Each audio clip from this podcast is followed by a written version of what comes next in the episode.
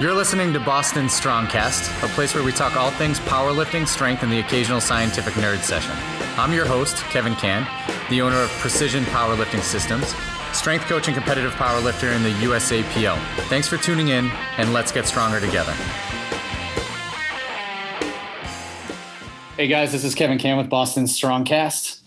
I'm joined today by arguably the most accomplished strength athlete in America, um, you know what's sad is I said your name to some of my lifters. I'm gonna everybody listening now. I'm gonna um, keep them guessing who it is, and they had to look you up, and it literally pissed me off. They can tell me the total of some moderately strong 20 year old junior, but they didn't know who Shane Hamman, a multiple time world competitor in powerlifting, world champ in powerlifting, and a two time Olympian in uh, the lesser of the strength sports, weightlifting, but uh, we'll let that we'll let that slide. So uh, I actually I had uh, Caleb Williams on the podcast last week or the week before, and he had a kind of a similar role. You two are the only two that I know that actually um, had that high level of success in powerlifting, and then followed it up um, with the weightlifting stuff. But you actually uh, two time Olympian, and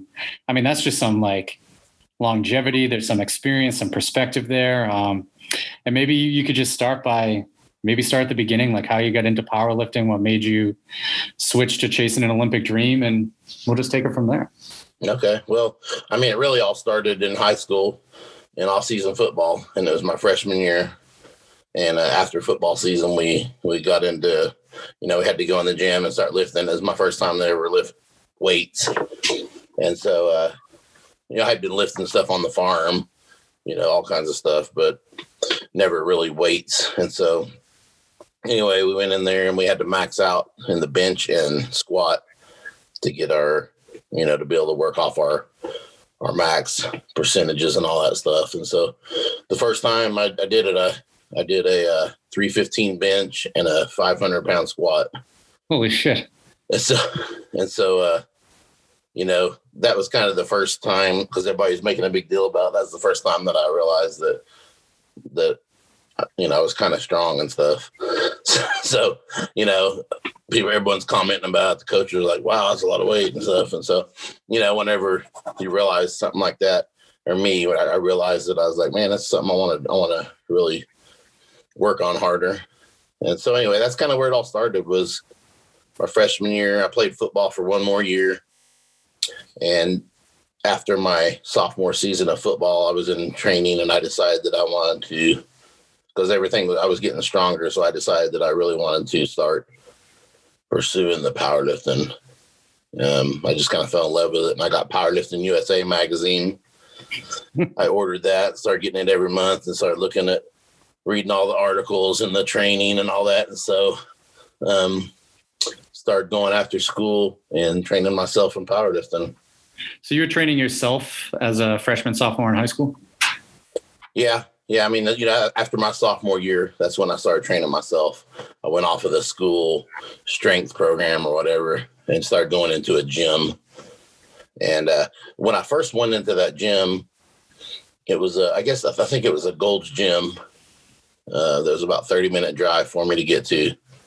So I went over there and there were like two or three guys that were um, powerlifters in there, and they were squatting heavy and benching heavy, and I was like, man, that's cool.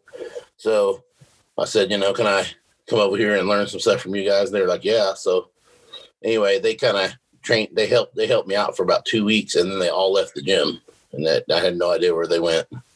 So there I was, almost kind of on my own, and so that's when I started putting doing my own little programs, just simple squat once a week, bench once a week, deadlift once a week. I started doing my own little program and did that for man all the way through high school. Really, just kind of trained myself, just doing a basic basic program three days a week. Was there a lot of GPP in that program? A lot of GPP. Yeah. no. Just maxing out all the time, right? No, it was really I really never maxed out. Honestly, all I did really was most of the time I stayed just sets of five a lot of times. And then I decided to do my first meet at the end of my senior year. I did a bench press meet. and so I saw how they kind of peaked down, and so I did the, you know, started with the sixes and five, then fives, and then fours, and then threes, and then twos, and then maxed out, you know, a week before or whatever. So that was my first experience, and actually, um, going heavy on my own when I started training. What did, you, what did you bench at that first meet? The first meet, let's see, first meet I did four four thirty five. That's what I ended up benching. When did you end up doing your first full power? Um, it was after I graduated. It was when I was I was 18 years old. So I turned 18 right after I graduated. And so that summer I did my first powerlifting meet and it was called the Rose Rock Festival in Norman, Oklahoma. It was a NASA meet. Oh yeah. And so I went there and did a 777 squat. I benched 435 again and I deadlifted 633, I think. So, so, you're in between senior year going to college, so you're 18 years old. You mm-hmm. first meet. Did somebody come up to you and tell you that like, hey, like you could compete at a world level here? Here's kind of the things you should be doing, or did you kind of just continue to do your own thing and kind of figure it out for yourself, or? Um, I trained. I trained for another um, few months on my own and did and did another couple meets Actually, I did. I trained. Uh, it was about another year that I trained on my own, and did. I did another NASA meet, and then I did, and then I went to like whatever it was, their worlds or nationals or something, and that's where I did my first 900 pound squat. I did 903, I think, at that meet in the squat, and then it was kind of after that point that I found another gym as a little hole in the wall, just called the gym and there were like 10 power lifters there. And that's where I started training there. And they were all lifting USA P, whatever it is now. but yeah, yeah. You know what I'm saying? I mean, it was that organization that go, that goes with IWF or IPF. So anyway, they were all training that. So that's when I switched over and started uh, doing those competitions with those guys. Were you in single ply gear yet, or was this all just raw? Um, it was single ply, but it was all stuff I was putting on myself, you know. So I was getting the suits and just kind of putting them on, and then I'd have someone help me up pull the straps up. You know, whenever I got to a gym where people were, I got a little bit tighter suit where they pulled the straps up for me. One of the uh, one of the things that I've realized from talking to a lot of like high level equipped lifters is most of them don't wear super tight gear. Like it's all stuff. A lot of them trained on their own too, and they had to be able to get into it. But oh, really?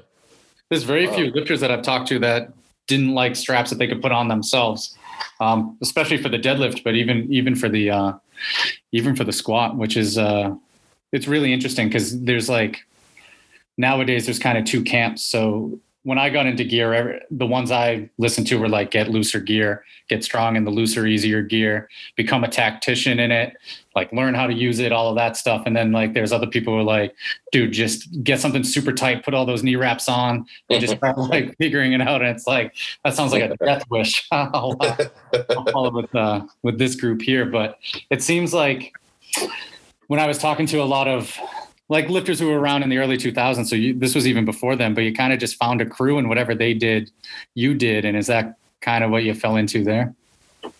Yeah, it was. I mean, the only other, the only issue was they were all taking, taking drugs.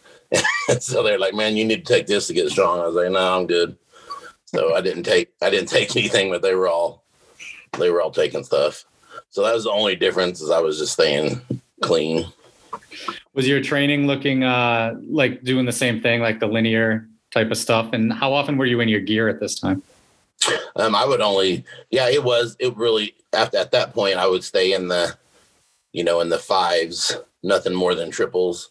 And then whenever I get ready for meets, you know, the, I, I really just did the typical, you know, two sets of five, there are two weeks of fives, a week of fours, a couple weeks of triples, a week of doubles. And really, I stopped at that point when I was 20 years old. I think I stopped maxing in the gym. So I only started doing, actually, I never did, I actually never, I didn't do doubles my last three years of powerlifting. I only did triples. So I would go in and work up to heavy triples. And then I would do like heavy walkouts and stuff like that. So, did you come to that conclusion just like as your absolute load started coming up? So, for people listening who, like, you squatted a thousand pounds in the mid 90s, like, there just weren't many people that were squatting that amount of weight. Um, do you think it was like that absolute load that was just too much to handle um, in training before a competition? Like, you know, if you try to squat a thousand pounds two weeks before a competition and put a thousand pounds on your back two weeks later, to me, it just sounds insane to do something like that. But uh, is that something you kind of figured out the hard way? Yeah, I mean, well, I didn't really figure it out the hard way. The what I, I mean, in my mind, of course, I didn't really know what I was doing. Still, you know, I didn't have didn't have a whole lot of help, but because the guys that were were training on drugs, they were maxing out all the time, and so I knew I really kind of had to do it different to to stay clean the way I was. And so what I did, what in my mind, I was like, I'm gonna train do the reps. I'm going to save the really heavy stuff for meets, and I don't want to get injured in training. I, in my mind, I was like, if I can go in healthy, training hard, hitting these reps, if I can go in healthy and feel the weight just on walkouts, then I'm going to bust some weight up. So that was my mindset. And I don't know, you know, honestly, I don't know if if it helped me or hurt me because I wasn't in powerlifting long enough to really know. I mean, I, I, would say based off of your finishes at world championships and your total numbers and stuff like that. I mean, I think hindsight's always twenty twenty, but I mean, it sounds yeah. like it ended up uh, working out fine. Was training looking like were you still squatting one day a week, benching one day a week, and deadlifting one day a week, or did your frequency start to change at this point? I really stuck to the three day a week thing. Most of the time, that's what I did, and it would you know it'd be higher, higher levels. You know, you know, heavy you know, heavy reps, but probably in there about two and a half to three hours on those three days training. So yeah, but I just I really believe in I really believe that rest was important to you. I actually so I'm 37 years old now and you know I did I played soccer through college and then I did the MMA stuff for over 10 years. So I got into powerlifting. Oh, wow and my body just like breaking bones and tearing muscles and all that stuff. Like it's been through the ringer, you know? So like one of the things that I've come to realize over time is I only train three days a week now because I actually, I feel the same. I can actually go really hard in the gym, but I can recover, rest up. And I do, uh, you know, I, I do it in a way where like I'll get a lot of squat and deadlift volume at the end of the week. I do, um, a bench setup that's kind of similar to the old school like metal militia stuff. And then i'll do like a rotating max effort deadlift squat variation type of thing on on day one. But I, have just found that like the three days for me is just like i don't get the little elbow pains and the knee pains and all that stuff. Like I, I just I, I do. I feel a lot better. And i'm kind of curious what uh what your days actually looked like three days a week. Um just to kind of like Jason Beck was another one that I talked to was a world competitor in the early 2000s and he trained three days a week. And I mean, there was a lot of volume, but it sounds like he did almost exactly what you did with like the fives, the fours, um, and just kind of tapered up to up to a competition. So, I mean, I know it was a long time ago and stuff, but if you could kind of remember what like your day one, your squad day would even like uh, look like, that'd be interesting to hear. I mean, so basically, what I tried to do, I tried to stick to a Monday squat, Wednesday bench, Friday deadlift. That was my that was my normal training schedule, and the squats would I would work up. You know, I'd work up slowly to say I was going to work up to 800 for, you know, four sets of five. Then I would work up slowly, you know, take my time and work up and hit whatever is three or four sets of five as my heavy reps. And then I would do, I would always do like leg press. I even did leg extensions and leg, you know, I did the, the little, I, in the gym, I would just do the little stuff um, to work some of the little muscles that I thought I might be missing. And then, you know, some, sometimes, you know, walkouts or even sometimes would set up the, you know, the racks to do quarter squats some things like that. So it would be the basic, you know, the basic squat workout with three to four heavy, you know, at my top weight heavy sets, and then assistance exercises the rest of the time. And it was the same on bench and deadlift. I would do the same, pretty much the same kind of thing. And did you have any uh, like major injuries through your powerlifting career? did you stay relatively healthy? Um, in powerlifting, I stayed I stayed pretty healthy. I really didn't have much go on during powerlifting. Yeah. So before we get into the weightlifting stuff, um, so well, actually, it kind of connects with it, right? So, like, you built this when I was talking to Caleb, he had said that, you know, I mean, he squatted over 700 at 148 pounds body weight. So, he had just like you, like this massive amount of strength coming into a sport that that strength needs to be directed very technically into a barbell. And he said he was able to cut corners earlier on because of how strong he was, but it ended up coming back and really like he had to take a step back and like stop cutting corners and um, really focus on his technique and doing the things that were necessary to be a more successful weightlifter. Um, did you have a similar experience? Like, I mean, he wanted, he had Olympic aspirations, and that's my guess why you got into weightlifting because powerlifting wasn't in the Olympics. Um, but did you have a similar experience when you were switching over to sports, switching over to sports? Yeah, I would say I would say it sounds very similar. So what I did was I broke it down to, you know, I, I kept squatting and and deadlifting at that point when I started power or when I started weightlifting, but I my main focus was just on, you know, just getting that getting the the bar path down and the movement down for snatching and clean jerking.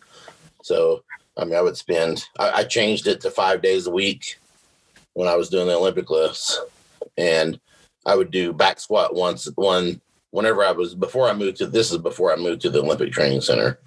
Um, so I lifted about what was it probably two and a half to three years on my own before I moved out there.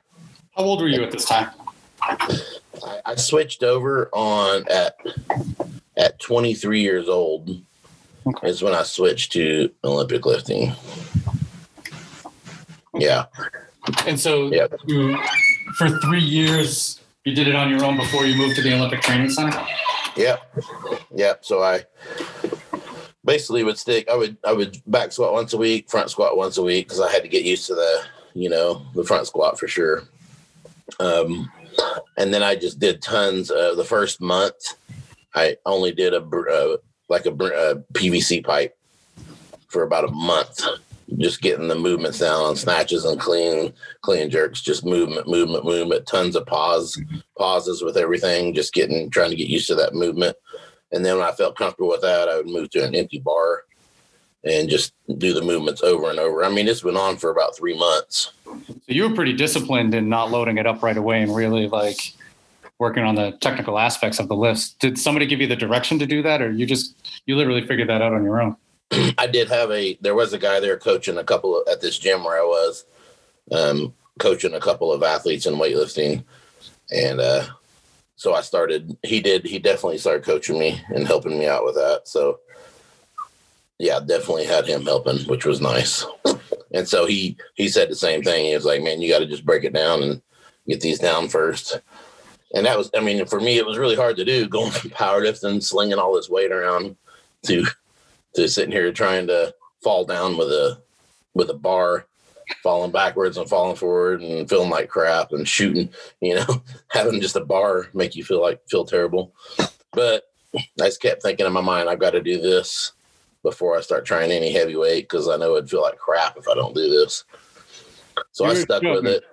So you at, at 23 you're showing a maturity level in an athlete that you just like people aren't like that nowadays. Like if they don't hit a five pound PR in a week at 23 years old, they're crying on on. I know. Um, you know, I'm I'm just kind of curious, like personality wise, like was it just like coaches growing up playing football, playing other sports, like that you were just that gave this like discipline to be able to go through that. I mean, that had to be frustrating as hell. Switching over from a sport, you're a world champion, and then using a broomstick that's throwing you around. I mean, it was tough, but I really did have my eye on the prize. I was like, I'm gonna make this 2000 Olympic team. So it was 96 when I when I switched over after watching the Olympics, and I was like, I'm gonna make this next Olympic team, and I just had my mind on it, and uh, you know, just encouragement from the coach that was helping out and other other people. They're like, man, you got to just do this right. You can't just jump into it. And so the first the first three months was was hard, and then I started throwing weight on the bar, and you know it, it became really hard at that point too, just because as the weight went up, I, I would revert back to bending my arms and you know and, and going back to more powerlifting stuff. And then it really came down to my very first meet which was five months after i started doing the olympic lifts. Went to my first meet it was a state meet here in oklahoma and i, I muscled up my first snatch which was what 140 kilo 308 pounds I kind of muscled it up and it was sloppy and I had to kind of walk all over the platform. I threw it down. So then I went to 150 kilos and tried to do it. So I tried to muscle it up too, and it wasn't even close. And so then I thought, you know what? I better, you know, all this technique I've been working on keeping my arms straight and keeping my body in this weird position and stuff. I'm going to try it. So I went out and I tried it and it popped in place and felt weightless. And so at that point, at my first meet is when I realized that I could do it, but I was going to have to do thing, have a whole different mindset with heavy weight.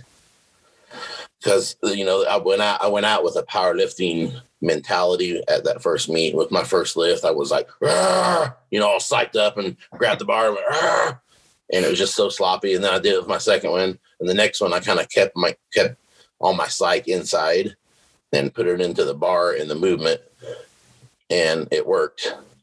So, that's really the point that i realized i'm going to have to have a whole different ap- approach to olympic lifting from powerlifting so as you started getting into training for weightlifting um, what would you say some of the like I mean, obviously, learning the technique of new movements and stuff like that, especially like highly technical movements, and in your early 20s is not the easiest thing to do. But what were some of the like biggest changes you had to make to your training um, from training powerlifting into um, weightlifting? Some of them were trying to do a set every two minutes. powerlifting, I was waiting 10 minutes. You know how that is. Yep. Um, so I was trying to train.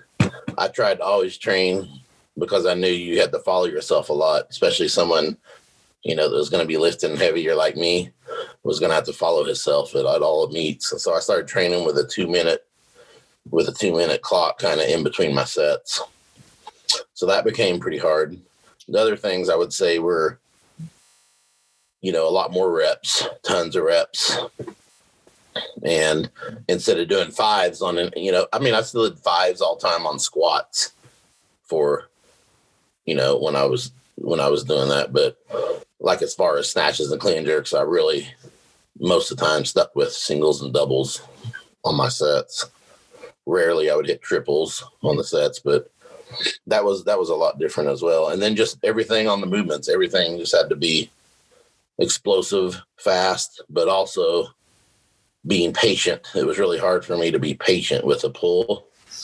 So when I'm sitting here, when you're pulling and realizing you have to finish, but you have to go under as fast as you can at the same time. So the, learning that patience was pretty hard too.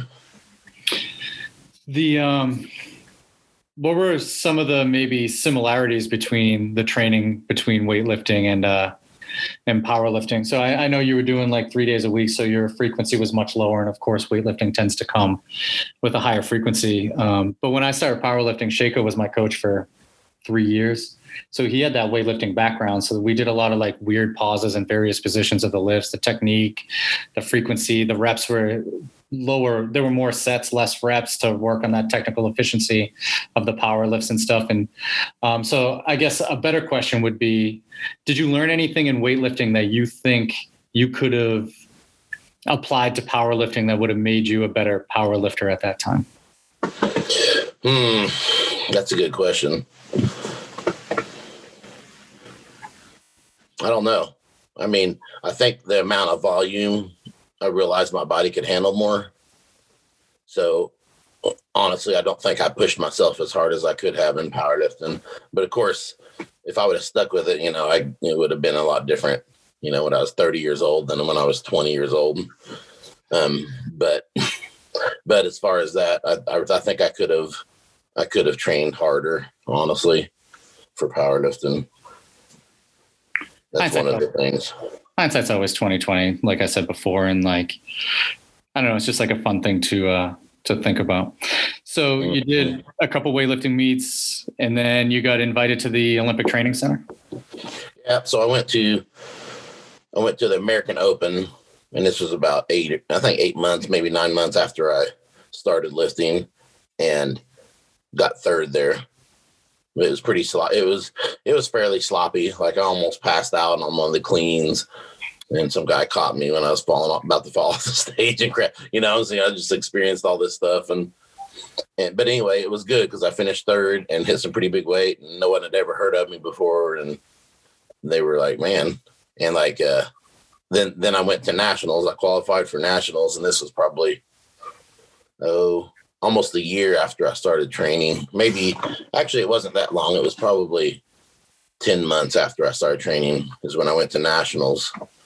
And Ed Coan actually came and helped me at that one. He showed up to Minnesota and was in the back with me and all that. So that was kind of so he got to see that whole difference too, you know. That's pretty cool. He was, yeah, he was with me in powerlifting, and so he got to come and see that that different change. But anyway, at, at nationals, I, I could have done better, but I did pretty well and I won. So I won the first nationals that I went to in uh, 1997. It was. So I don't know, man. At that point, when after that is when the national coach Dragomir, who was my coach the whole rest of my career, Dragomir Cioroslan, he came up to me and invited me out to the training center for a camp. And so I went out for like three weeks, tried it out and uh, I mean, I liked it, but I went home and trained for another six or eight months. I don't know, something like that. And however long it was. And then I, he just kind of kept talking to me about it and all that. And then finally I gave in in 1998. And uh, so I guess it was about two years after I started. That's when I went out there and moved out there full time. Who else was out there at the uh, at the same time? When I moved out there, um, Wes Barnett, Pete Kelly, Tim McRae. Those were the three really top lifters that and that's one of the reasons I decided to move out there is because when I was out there like at camp and everything, I watched these guys lift and I was like, I need to lift like these guys. So I need to be out here imitating them with my strength. If I can imitate their technique, then I can really go somewhere and so that's one of the reasons I ended up moving out there is because these other guys that were out there. So you were in a group with these other guys, and um, you know, one of the things that I think in powerlifting, especially, I don't have like a lot of background in weightlifting or in any sport. It's the people you are around tend to be the ones that really like push you to. They hold you accountable. They push you to be your best, and they um, you know, I, I don't know of many people who could do it by themselves. Um, you know, maybe you could kind of discuss the group dynamics of uh, being out there at the Olympic Training Center. And if there's any like, I love crazy stories about like people just competing and training and stuff like that too. So any of that stuff. Oh yeah, but I mean, out there it was just the competition all the time with us, and that and that's one thing that just really pushed me. That you know there was no one lifting what I lifted because I was the you know, the heavyweight, but everybody was, you know, competing against their own PRs and all this stuff. And so, I mean, just every day, man, it was just a, you know, someone would go heavy, someone would go heavy, someone would go heavy. And, and it was just, I mean, it was such a good dynamic out there. And it pushed me to be able to do some of the, you know, some of the things that I did, like wasn't long when I was out first out there that I, I ended up loading I found some hundred pound plates and I ended up loading, eh, getting 850 pounds on the bar. And this is the heaviest I ever went after powerlifting. So I put 850 pounds on the bar and I was like, man, I'm to do, see if I can get this. So everybody was watching. And, you know, this is no belt or anything. And so I took it back, squatted it, and it was so easy that I ended up doing it like 12 times. I ended up doing like 12 reps with it. and it was just like the psych of everything, everybody yelling and pumping, you know, pumping me up and all that. So I don't know because I never went heavier than that. I don't know if during my career as weightlifting, just because I was squatting three times a week, I was back squatting twice a week, front squatting once, and I don't know if that the volume and all that made me stronger. I mean, if I could have went and you know squatted 1100 pounds at that point, I don't really know, but you know, just some crazy things like that happened during the time. It was fun. And you guys were all basically doing the same program, right? With like Dragomir would kind of just give you, well, you need to work on this, you need to work on this, but in general, it was basically the same program. It was. It was pretty much. It was pretty much the same, but we would work. I would work a little bit different just because of my size and the amount of weight I was lifting. So everybody else, we would work twice a work out twice a day on Monday, Wednesday, Friday.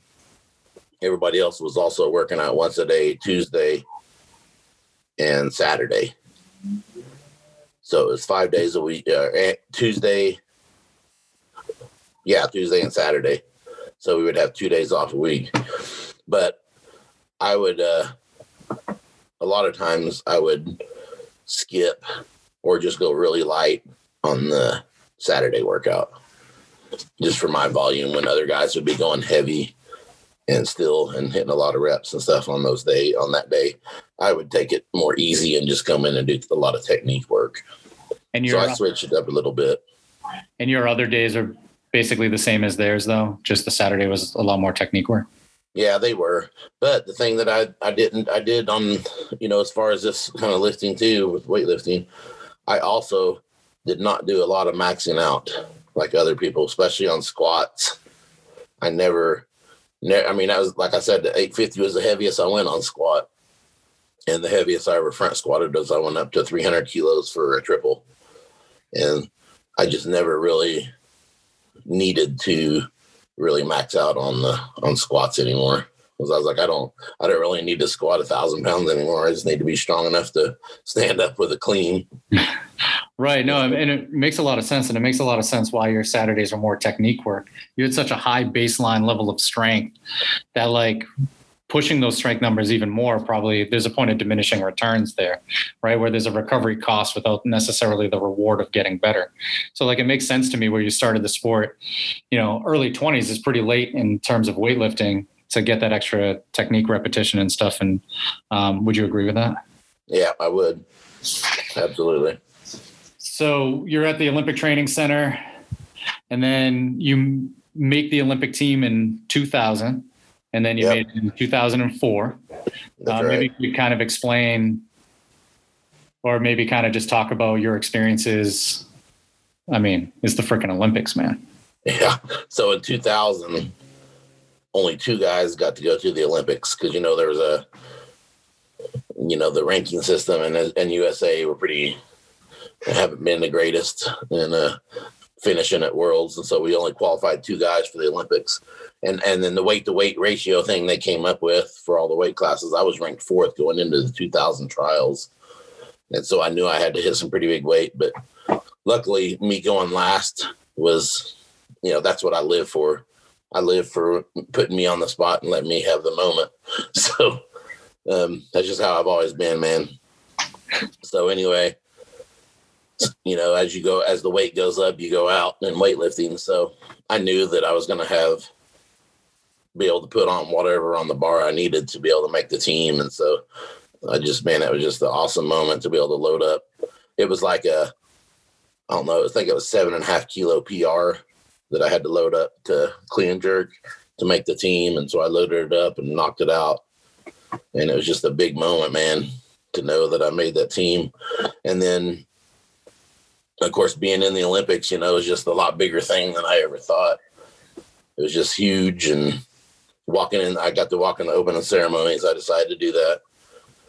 And just walking out there in that crowd and just seeing all the American flags and everybody yelling for us. It was just a huge, you know, I worked for this, you know, I'm going to enjoy this. And it was just awesome. But when it came to competition time, it was pretty much the most stressful thing I've ever been through in my life. You know, I realized how big this was and how much pressure was on me. So, in the, I weighed in, had two hours before the competition started. And so from that weigh in until the till going into the warm up room, I went through every emotion I could possibly think of. I mean, at one point I was like, how can I get out of here and fake an injury just because I can't do this? You know, and for me to be going through that, that was just really unusual. But by the time it was time for the warm up room, I was ready to go. So, how did you finish in the first Olympics? I finished 10th place. So I was able to break, I was able to get all three of my snatches in. So I broke two American records in the snatch and one in the total.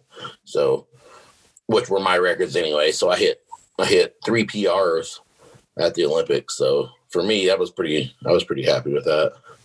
So you're coming off of a 10th place finish, hitting some PRs, some American records and it's time to get back to training. What were some of the like focal points coming off of that first Olympics that you felt you needed to work on to do better at the next one?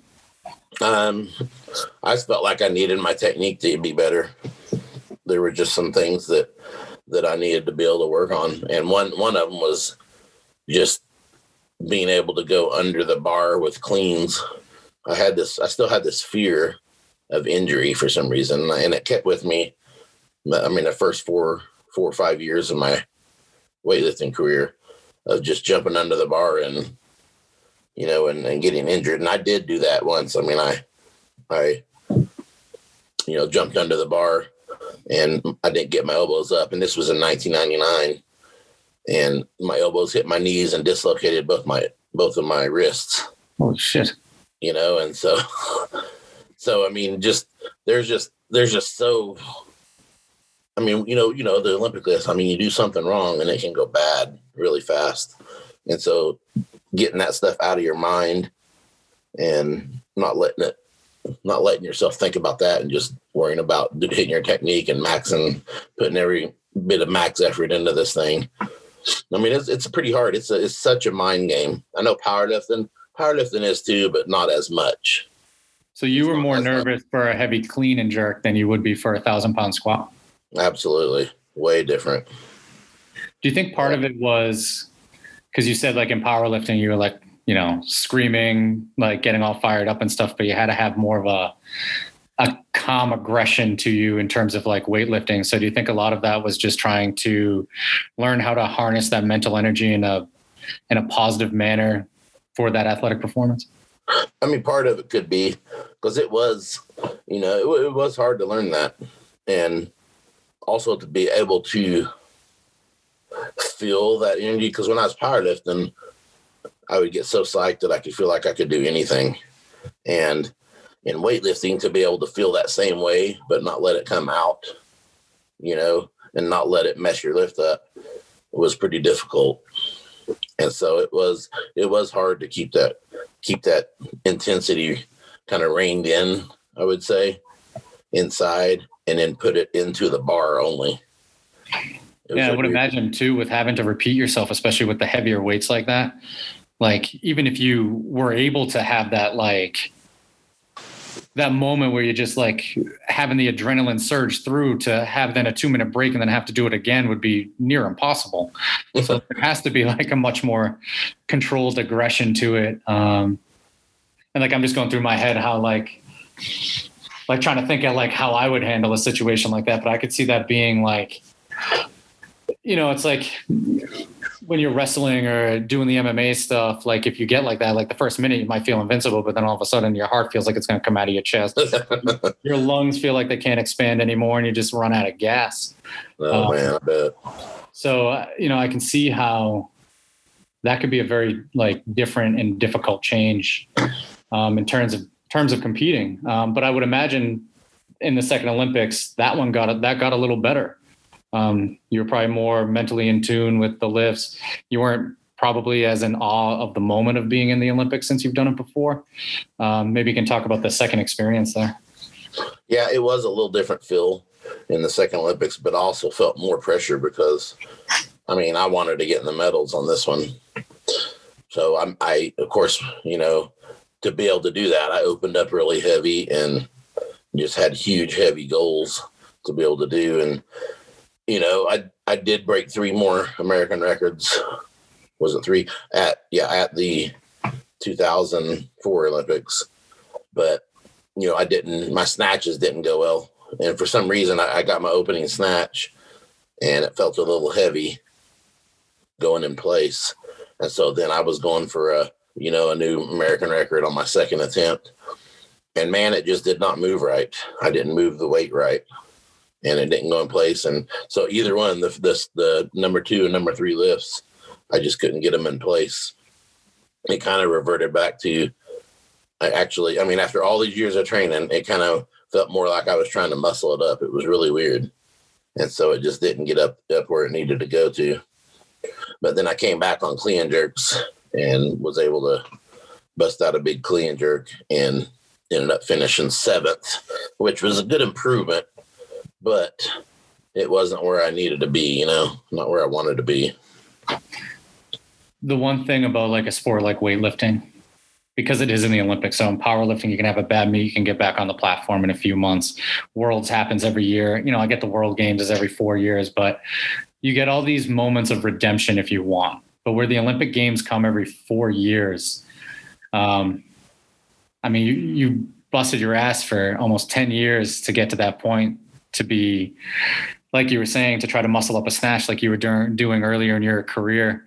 Um, you know maybe you can just kind of like speak about like you know we we often just stick to the positives right? About the like negative mental piece of handling such a frustrating outcome i would imagine like me personally i don't i i don't know like i know i'd be freaking upset for a long period of time after that without that opportunity of redemption and um you know i think it's a great perspective and a great experience that you've had that you know a lot of people probably need to hear yeah, I mean, of course, it was disappointing, but what I tried to look at was more than to let myself not feel depressed about it.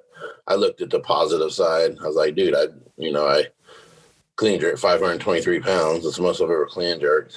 So I had a, so I was like, I did have a pretty good day, even though I felt terrible on snatches. So, I mean, for me, I had to start looking at that. And then I was like, okay, I'm 32 years old. I guess I'm gonna have to start training for the 2008 games.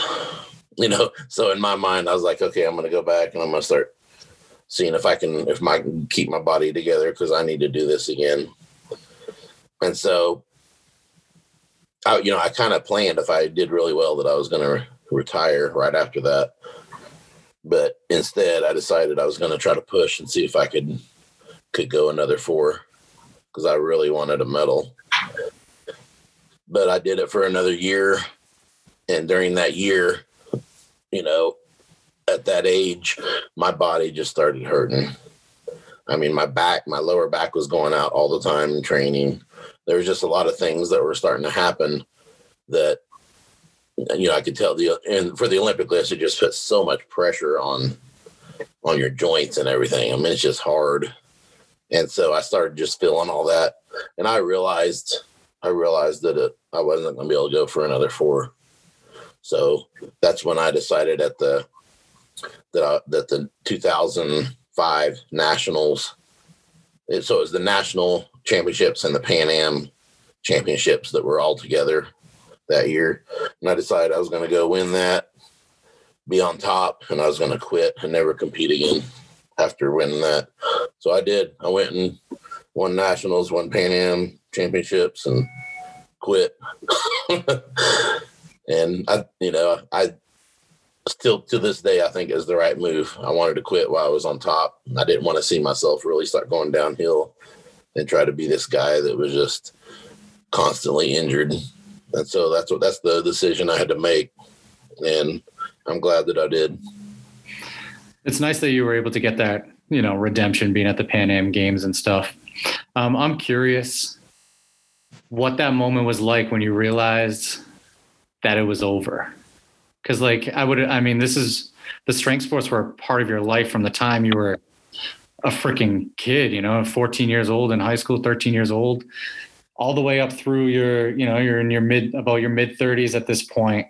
What was that moment like? And was there like this void that you knew you'd have to fill somehow? Yeah, you know, and I had thought about that all before, of course, but I just I just started looking at the future. You know, what's going to happen now? You know, now I'm going to be able to, you know, find someone, settle down, and have kids. You know, I was like, I kept looking. Okay, I want to, I want a, you know, I'm gonna have to have a totally change my life around, have a new life, and have a new focus for my life, because that's all that I had done. I didn't care about anything else except lifting during that time. And so, you know, I mean, that's just what it was. And so, um, one thing I found was after I, I mean, during my during the last few years of my of weightlifting, I became really good friends with a guy named Darrell Scott, and his daughter was the first one killed in the Columbine shootings in Colorado. When that happened, you know, the first real big school shooting.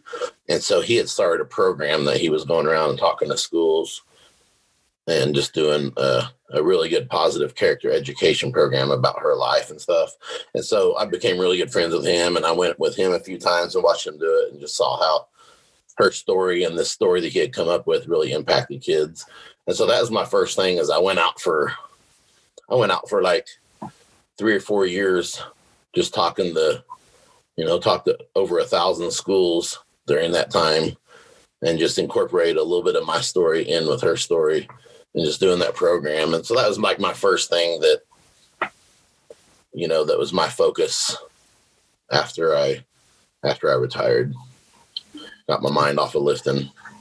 Do you do anything with the, like, do you still maybe go into your basement and just like pump a few set of curls or something every, every once in a while? have you not touched a weight kind of since that moment? Um, you know, after about three years after retiring, I ended up um, starting to train kind of heavy again. And I got up to snatching 140 kilos and clean and jerking like 180. And I was like, man, maybe I'll start competing again. But then my back started going out again. and I was like, no, I'm not. But, you know, now to this day, I I still do. I mean, my knees are pretty shot now. Everything else feels good but I've had to have my my meniscus. I've had to have those things trimmed up several times, and it just it's really affects my my depth on squat. So I do, I still power clean and power snatch, and do things like that. And I'm getting actually back into bench pressing again. So so I'm working out, but it's just a lot different. You just need a pair of bigger knee wraps, a nice tight squat suit, hold everything in place, get back on that uh on that platform. Um, well, man, I mean, hey, if I use a monolith where I don't have to walk it out like everybody else and do a half squat, then with all these suits on, I probably could still squat. Yeah, see, now we're talking. no. Do you do any so, coaching or anything nowadays, or do you just kind of you're kind of pretty far removed from it? Um, you know, I have done over the past ten years. I've I've done a lot of clinics for CrossFit athletes and coaches for Olympic lifting. I came up with a you know with a with a one day program that um that I teach from the ground up Olympic lifting snatches and clean jerks just from the ground up. And I have I've, you know, I've probably done that 50 to 60 times around and I still enjoy doing those teaching teaching Olympic lifts to people who really need it. And then I also you know I have three kids now um, my two sons are the youngest. One's eight and one's five, but the eight-year-old really wants to be a weightlifter. So we're starting to do snatches and clean and jerks with with uh, PVC pipes and stuff like that now. So hey, it's kind of going into my kids now, and I'm kind of excited about that. I think one advantage that the Eastern Europeans always had on us in weightlifting was they started at like eight years old. So maybe he'll end up being the first one to to take home that uh that medal. hey, you never know, man. He's got big goals. He's like, man, I'm gonna be like you, Dad. Like he just really wants wants to. And so I'm like, hey, man, if you really keep wanting to do this, I'll I'll train you on it. Oh so. yeah, that's awesome. Um, so you had mentioned Ed Coan's name, and I'm kind of curious. So like, I mean, all your years participating in weightlifting and powerlifting, I, I can only imagine how many, especially like in the 90s, powerlifting was a very like niche community driven sport. Um, and I would imagine weightlifting was probably like that as well. Um, maybe you could talk about like I obviously Dragomir had a major impact on you as a weightlifter, um, but it sounds like Ed Coan had a major impact on you as a powerlifter, and maybe some other people who kind of um, you could kind of maybe touch on some people that kind of helped you along the way. Yeah, absolutely. I mean, and that was when I first came in the sport. You know, I said I got Powerlifting USA and started reading it, and so it was always Anthony Clark, um, Ed Coan, Kirk Karwoski. You know, these guys were in there, and and you know there were a lot of other big names that I really looked up to, but I ended up probably my it was my, maybe my third powerlifting meet. I got to meet Anthony Clark and sit down with him and everything, and that was he was a pretty big influence on me, man. He just I was like, man, he's just a really good guy, and I just you know like the way he does stuff, and so I really liked him. And then when I got into USAP, you know USA powerlifting and uh, got to be really good friends with Ed Coan and Kirk Karwoski. And these guys really had a big influence on me too. They were just really encouraging to me, always really supported me, and still do. I still talk to those guys on Facebook a lot. And it's just they just made a really big impact on me.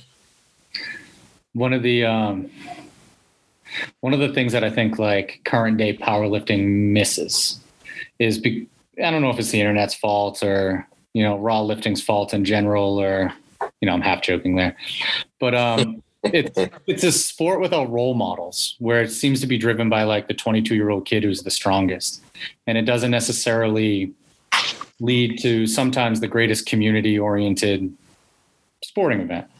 Um, but I think back in the day, and like I've met a lot of like I've had Vince Anello on this on this podcast. Um, you know, and like it just seems like there's just a different attitude and a different culture that came about from like I went to in October, I went to West Side and hung out with Louis for an entire weekend and like mm.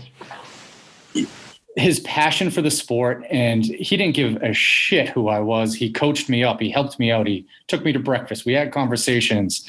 Um, and it was just like you know, Shaker was always the same way with me and stuff, but he was coaching me at the time. And like just that older generation, just there's just something about it. And it just reminds me of like playing sports growing up where the ones who were just better and older and they just passed down these lessons and stuff. So what mm-hmm. I kind of like to hear from you is for you to pass down some of those lessons.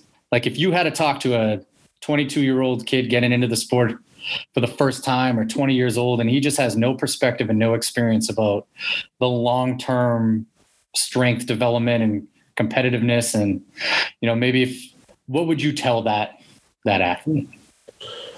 Man really one of the things i would say is you you're never too good to learn man. I mean that's one thing that i think a lot of people a lot of people get to the point where they only listen to one person. And so I had, you know, there were clicks in weightlifting and clicks in powerlifting always, but I'm like, I can learn from everybody. I can learn something from no matter who it is. I can learn something from any of these people. And so I just say one of the big things is open yourself up, be willing to learn something because if you may hear something from somebody that you don't necessarily like, but it's going to help you be better. So listen to it and don't don't just knock everybody. Plus, another thing is don't be don't be so cocky because there's always somebody out there that's better, and that's something I've always tried to do. I've always tried to be, you know, a guy who's humble. Um, you know, I feel like I was a pretty good lifter, but I don't think I'm the best lifter ever. And you know, and even in the U.S., I'd never want to call myself the world's strongest man or anything, or you know, because I'm not. I mean, there's so many different sports. I mean, I respect everybody in powerlifting and uh, strongman and weightlifting. You know, all these different sports. Everybody's so strong in different ways, and and so, um, just really, man, respect everybody, respect their sport, and I think you'll go a lot further, and people, you know, won't hate you as much. you know, one of the it's been interesting because you know this, this might be a funny story for you so I'm I'm in oil and gas industry now, and I'm in sales, and so it was about I think about four years ago now that I was trying to get into Devon Energy in Oklahoma City, and so I got a hold of a guy, and we had a meeting, and uh, we started talking a little bit, and and uh, lifting came up, and he said, "Man, one of the guys that works for me, he's a lifter." I said, "Really? What's his name?" He said, "Blaine Sumner. He's a power lifter." I said, "Really?" I said, "Well, we need to talk." And so anyway, ended up he ended up taking me up to Blaine's office, and and Blaine knew who I was, and I knew who he was because I had, you know, seen his stuff, you know, seen him already starting to really take off, and anyway, we just became uh, me and uh, Blaine and I became really good friends over the time, and he was, you know, helped me out as a customer, I and he was one of my customers, and he really helped me out and get into different areas and stuff, and, at work. And so we had a lot of really good conversations, and it was really cool for him because he really wanted to kind of learn from what I had done in the past and everything too. And he was really open and just really wanted to ask a lot of questions. And I thought that was pretty cool. He's just a really cool guy. I like him a lot. That's uh you know, I love hearing that. I mean, Blaine Sumner is the the best heavyweight single ply yeah lifter currently, right?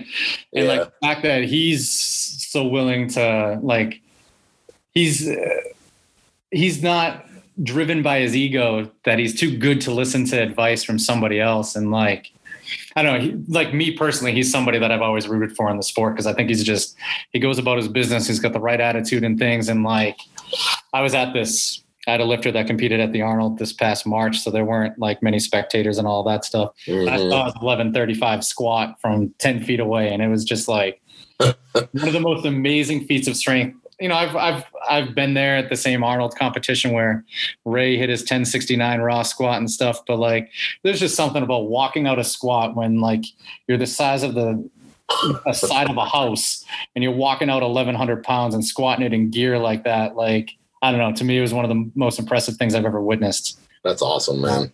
In my life. That's cool. So, one other question that I have on here about perspective and experience.